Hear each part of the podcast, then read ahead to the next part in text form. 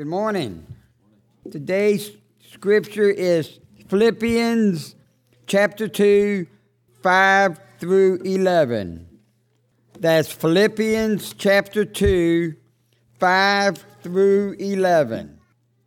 Let this mind be in you, which was also in Christ Jesus, who, being in the form of God, did not consider it robbery to be equal with God, but made himself of no reputation, taking the form of a bondservant and coming in the likeness of men.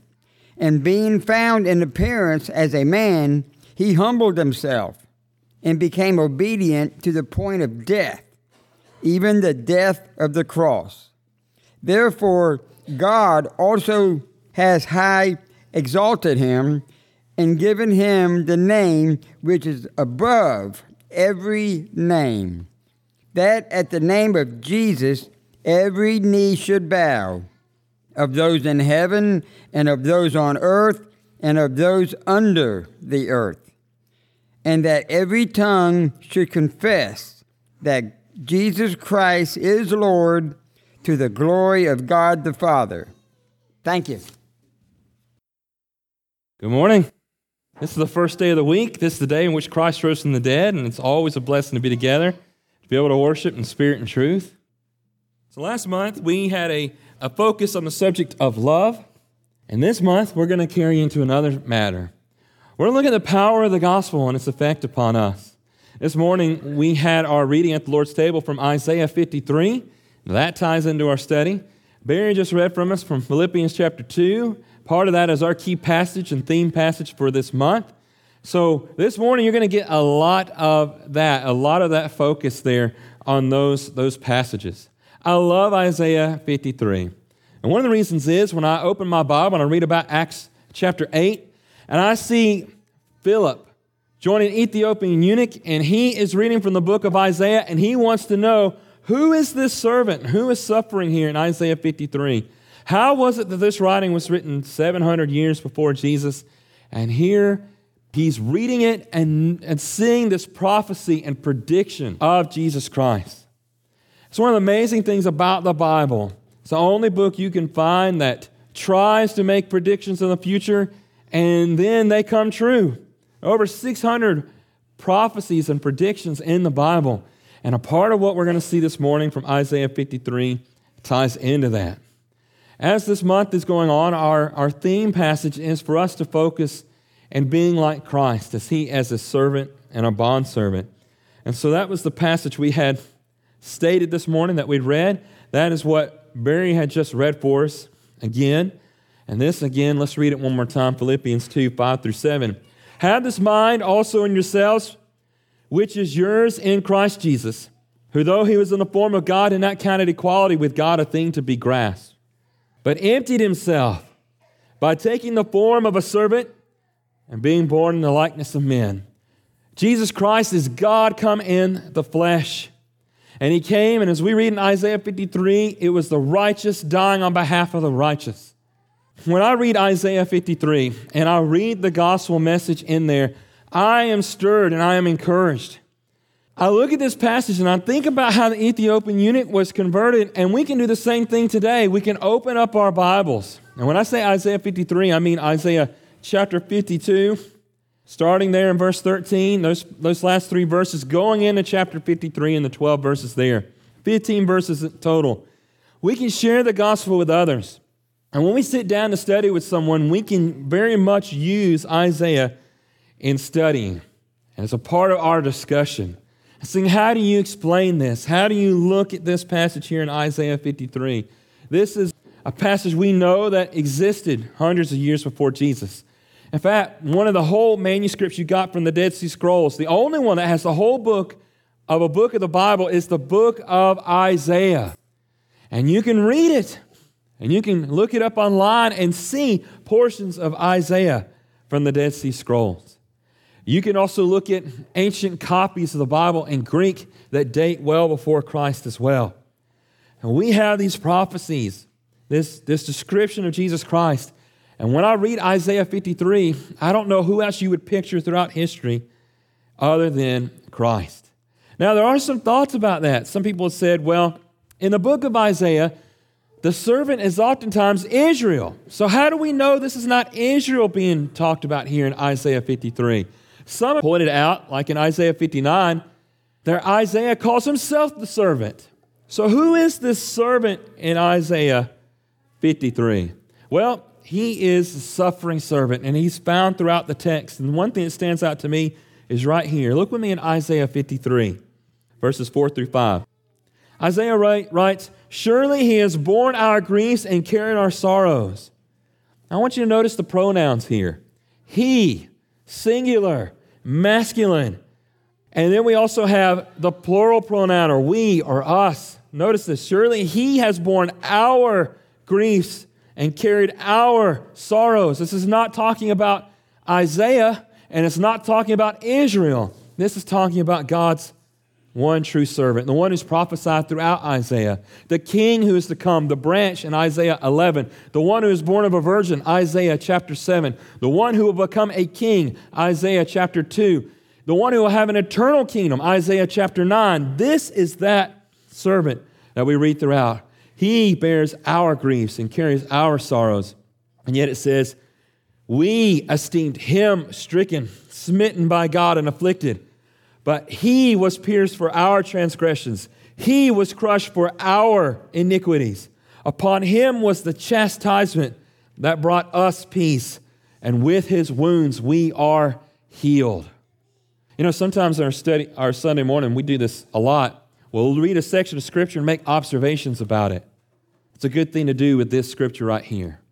Just to read Isaiah 53 and say, I see this, and write it down, and I see this, and when you accumulate that list, look it over and what stands out to you. I see Jesus Christ in this passage. It should stir us and motivate us when we contemplate what Christ has done for us. I want to begin just with this first half today, and next Sunday we'll look at the second half. And I might extend this for a third Sunday. But if you have your Bible, let's read this. Read it from your, your own scriptures, your own copy. Isaiah 52, starting in verse 13. We're going to read nine verses here. And scripture says, Behold, my servant shall act wisely. He shall be high and lifted up and shall be exalted. That reminds me of Philippians 2, we had read this morning, that Christ was obedient unto death so that God exalted his name above every other name. Look at verse 14. As many were astonished at you, his appearance was so marred beyond human semblance, and his form beyond that of the children of men. Now you have this servant He's been marred, he's been scarred and beat up so that he doesn't look like a man anymore. You see that in the text. This is the picture, and more, probably more vivid picture than what we get of Christ when we read the Gospels. Here it is in Isaiah being prophesied. He is marred, he has been beat up to this extent. And then it says, because of what he endured, listen to this, verse 15. So shall he sprinkle many nations. The word sprinkling, often in the Old Testament, had the idea of cleansing. This morning we talked about how in the Old Testament, if you cleansed your house, you took a hyssop branch and you had water of purification that included a specific type of ash. And you dip that branch in there and you clean your walls with it and you sprinkled the house. And so that's the picture here of Christ cleansing. It may be also a part of the picture of the high priest who would enter into the Holy of Holies on the Day of Atonement and would sprinkle the Ark of the Covenant with blood. And so here we have that Savior, that servant. So shall he sprinkle many nations. He's going to save the Gentiles, and not just Israel here, it's all people. He says, Kings shall shut their mouths because of him. You see, that's kind of interesting. Every time we have a presidential race and religion comes up, they seem to shut their mouth, try not to say anything against Jesus. Some of the some individuals do, but most part you still see some respect there. But when it comes to the day of judgment, all will shut their mouth at him. It says, For that which has been told them, they see, and that which they have not heard, they understand. And that's quoted in the New Testament. We'll talk more about that passage. Let's keep reading. 53 and verse 1. Who has believed what he has heard from us. And to whom has the arm of the Lord been revealed? For he grew up before him like a young plant, like a root out of the dry ground. That's the Messiah throughout Isaiah. the root of Jesse, Isaiah chapter 11.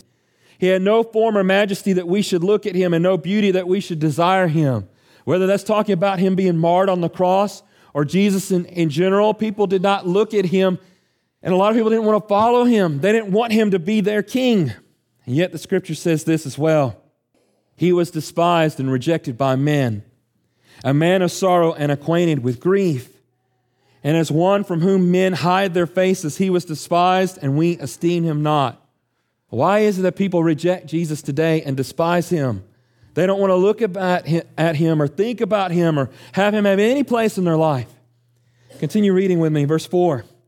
Surely he has borne our griefs and carried our sorrows, and yet we esteemed him stricken, smitten by God, and afflicted. But he was pierced for our transgressions, he was crushed for our iniquities and upon him was the chastisement that brought us peace, and with his wounds we are healed. All we like sheep have gone astray. We have turned every one to his own way, and the Lord has laid on him the iniquity of us all. Who else can fit that description to say that all the sins of humanity, of all people, has been laid upon him? This morning, I want to look at five things that stand out to me from Isaiah. There may be other things there that are standing out right now in your study. First of all, when I read this passage, I'm stirred. I'm moved. This is my Savior. This is my Christ. I see what He has done for me. I see His life an example of being a bondservant and how I want to conform to Him.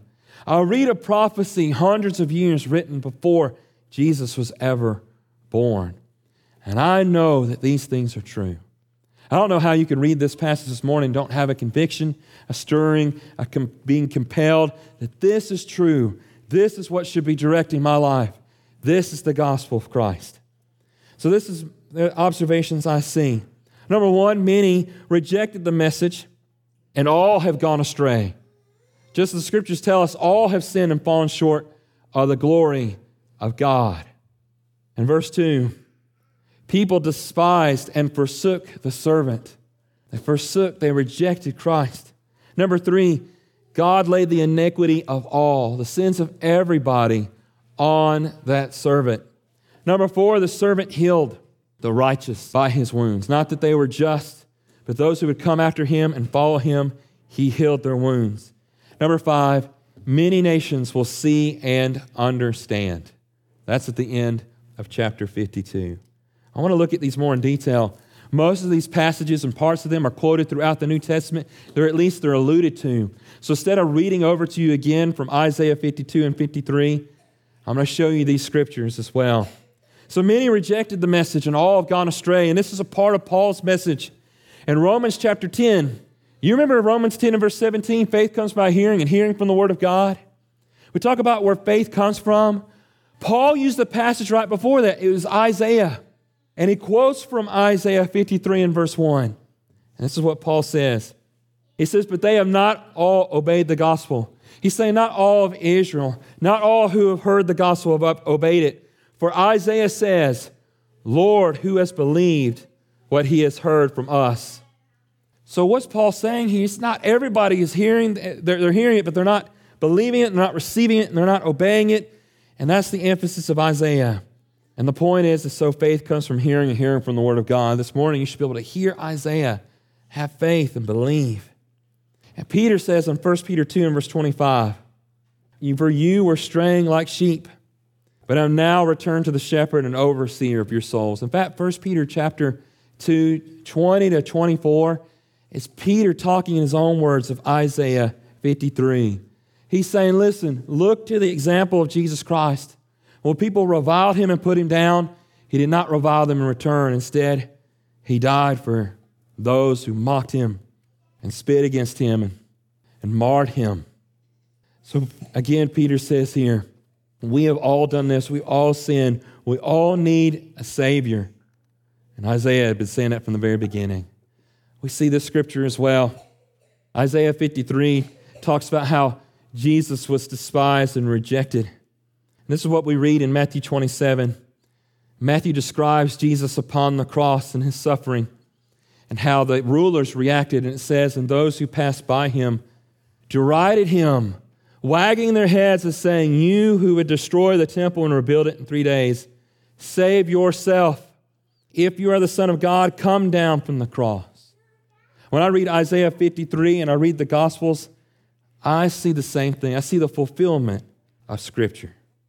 I wonder today if Jesus came today, if this was the time in which he came in the flesh, would people do the same thing? You know, in Luke chapter 16, I think it's Luke chapter 16, Jesus says there, actually, Abraham points out this. Jesus telling that story there, and Abraham talks to the rich man who is in hell.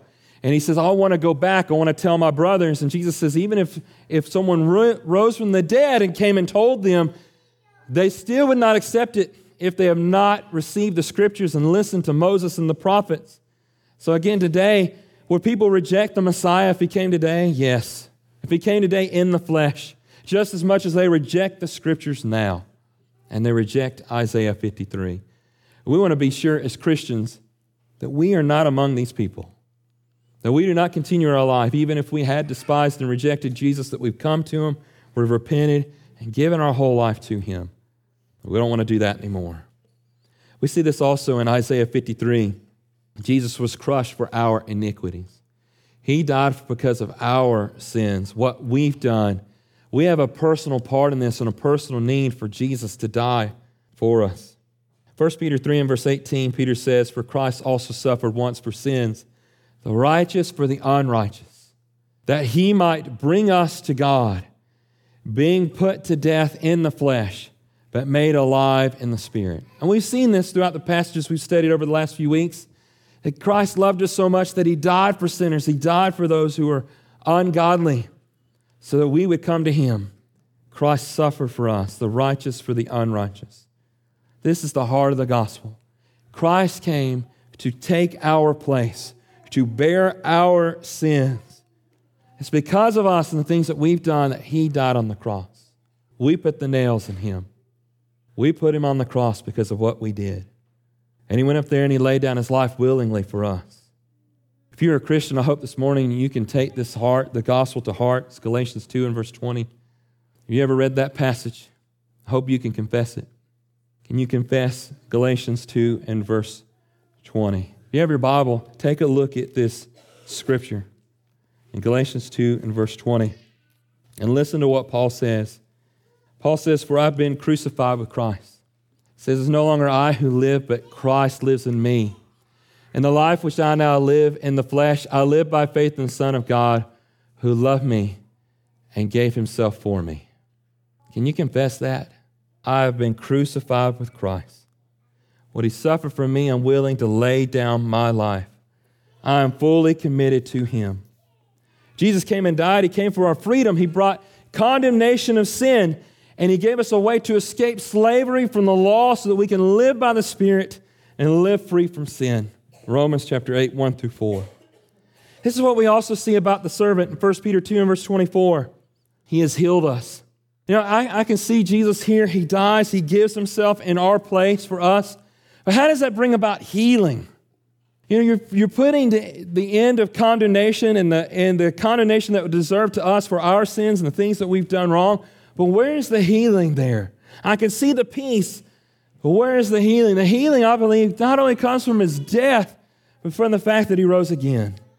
At 1 Peter 2 and verse 21, Peter says, He himself bore our sins in his body on the tree, that he might die to sin and live to righteousness.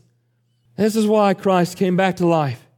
Live to righteousness, and by his wounds you have been healed. A quote from Isaiah 53. How can someone die on behalf of others that brings them peace and brings them healing? The Bible tells us that we need blood to atone for us. Genesis chapter 9 talks about how every one of us, by our sins, we were cursed and we deserve death, and therefore the lifeblood within us has been essentially cursed or owed back to God. And the only way to make that right is by the pure lamb of someone who's never committed a sin. In Isaiah 53, this is what we see. We see someone who is sinless a servant who has died on our behalf, who has been able to heal us because of his blood. Leviticus 17 says the life is in the blood and that God set up sacrifices because blood brings about atonement until Christ came. This is what we see in Jesus. This is why he had to die for us. As disciples, when we hear this message, it should change us. In fact, from, from Romans chapter 6 to Romans 8 and verse 17, Paul takes this gospel message out of Isaiah, fulfilled by Jesus Christ, and he says, This is what changes your life. You're struggling with sin this morning, you're struggling with worries, you're struggling with distractions, resentment, and sinful anger. Maybe you degrade yourself. The, the sacrifice of Christ overcomes all those things. I want you to listen here. Romans chapter 6, verses 8 through 14. And Paul says here about sin and uh, putting it away. And right before it, he says, This is how you obey the gospel. You die with Christ, you're buried with him in baptism, you start a new life. And verse 8, he says this Now, if we have died with Christ, we believe that we will also live with him, that we'll have eternal life. And he says, And we know that Christ, being raised from the dead, will never die again. Death no longer has dominion over him. For the death he died, he died to sin once for all. But the life he lives, he lives to God. And listen to this because Christ did that, listen to verse 11. So you also must consider yourselves dead to sin and alive to God in Christ Jesus. We are alive in him. He says, Let not sin therefore reign in your mortal bodies to make you obey its passions. Do not present your members to sin as instruments for unrighteousness, but present yourselves to God as those who have been brought from death to life and your members to God as instruments for righteousness. For sin will have no dominion over you, since you are not under law but under grace. In other words, Christ died for you. He's overcome the law, He's overcome the sin, and now you need to follow His example. When we get that, we see that again in Isaiah 53. And then lastly, this morning, I want you to focus on evangelism. So, at the beginning of Isaiah 53 and verse 1, we saw who has believed our message? Who has heard us? And right before that, in, in chapter 52, he says this Those who have never been told of him will see, and those who have never heard will understand. And that's a quote from Romans 15 and verse 21. Here again, Paul's quoting this passage, and he says, This is how salvation comes from hearing the gospel because someone took, it, took that message to someone else. This morning, if the gospel's changed you, like Isaiah 53 changed the Ethiopian eunuch, take this message. Take this prophecy with you. Let it change you. Let it be a part of how you study with others. When Christ sent Paul to the frontiers of the empire to preach the truth to people who never heard, heard it before, he sent him and he said to him, I send you to do this, to open their eyes, to turn them from darkness so that they'll receive the forgiveness of them, their sins. This is the message, the gospel of Isaiah 53. This is the ancient gospel that never gets old. It should never become old to us hearing it, it should never wear on us. We should never tire of saying, I don't want to hear the gospel anymore. I've already heard the death, burial, and resurrection. I'm, that's it. It should be something that changes us. Some churches now, they, they don't have the Lord's Supper every first day of the week. They'll have it once a month or once every six months or so. The Bible teaches the Lord's Supper every first day of the week. And for us, the Lord's Supper never becomes monotonous. It shouldn't. It should never become vain. It should never become meaningless. This morning, Justin read for us from Isaiah 53 at the Lord's table. I didn't know he was going to do that. It was very fitting for the lesson this morning. When we come to, to the Lord's Supper, this is exactly what we should be thinking of. This is the message, the core message that should compel us, motivate us, and change us. I want to finish this morning by looking, I just want you to hear this and listen to Luke 23. Here, Jesus hears on the cross, Pontius Pilate has delivered Christ up. He's been taken to the place of the skull and he has been crucified. Luke 23, 39 through 48. So while Christ was on the cross, it says one of the criminals who's hanging railed at him saying, Are you not the Christ? Save yourself and us. But the other rebuked him, saying, Do you not fear God, since you are under the same sentence of condemnation? And we indeed justly, for we are receiving the due reward of our deeds, but this man has done nothing wrong. And he said, Jesus, remember me when you come into your kingdom.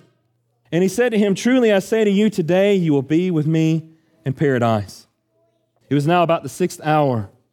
And there was darkness over the whole land until the ninth hour, And while the sun's light failed and the curtain of the temple was torn in two, then Jesus, calling out with a loud voice, said, Father, into your hands I commit my spirit.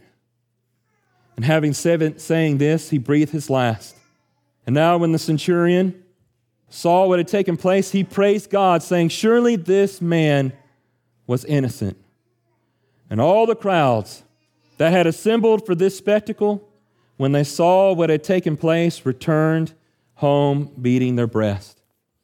Nobody left the cross that day looking at what Christ did and was not disturbed or moved. And I hope this morning when we look at Isaiah, we are compelled. We give an invitation this morning. Ask you this morning is Jesus your shepherd? Is he the one that you follow? Jesus said in John 10, 16, 17, I have other sheep that are not of this fold, and I must bring them also, and they will listen to my voice. So there will be one flock and one shepherd. For this reason, the Father loves me because I lay down my life that I may take it up again. This morning, if you want to make Christ your shepherd, you can do that. You can become a Christian. You can put on Christ in baptism. You can take part in the death, the burial, and resurrection of Christ. You can believe and take into heart Isaiah 53 and make it a reality that changes you.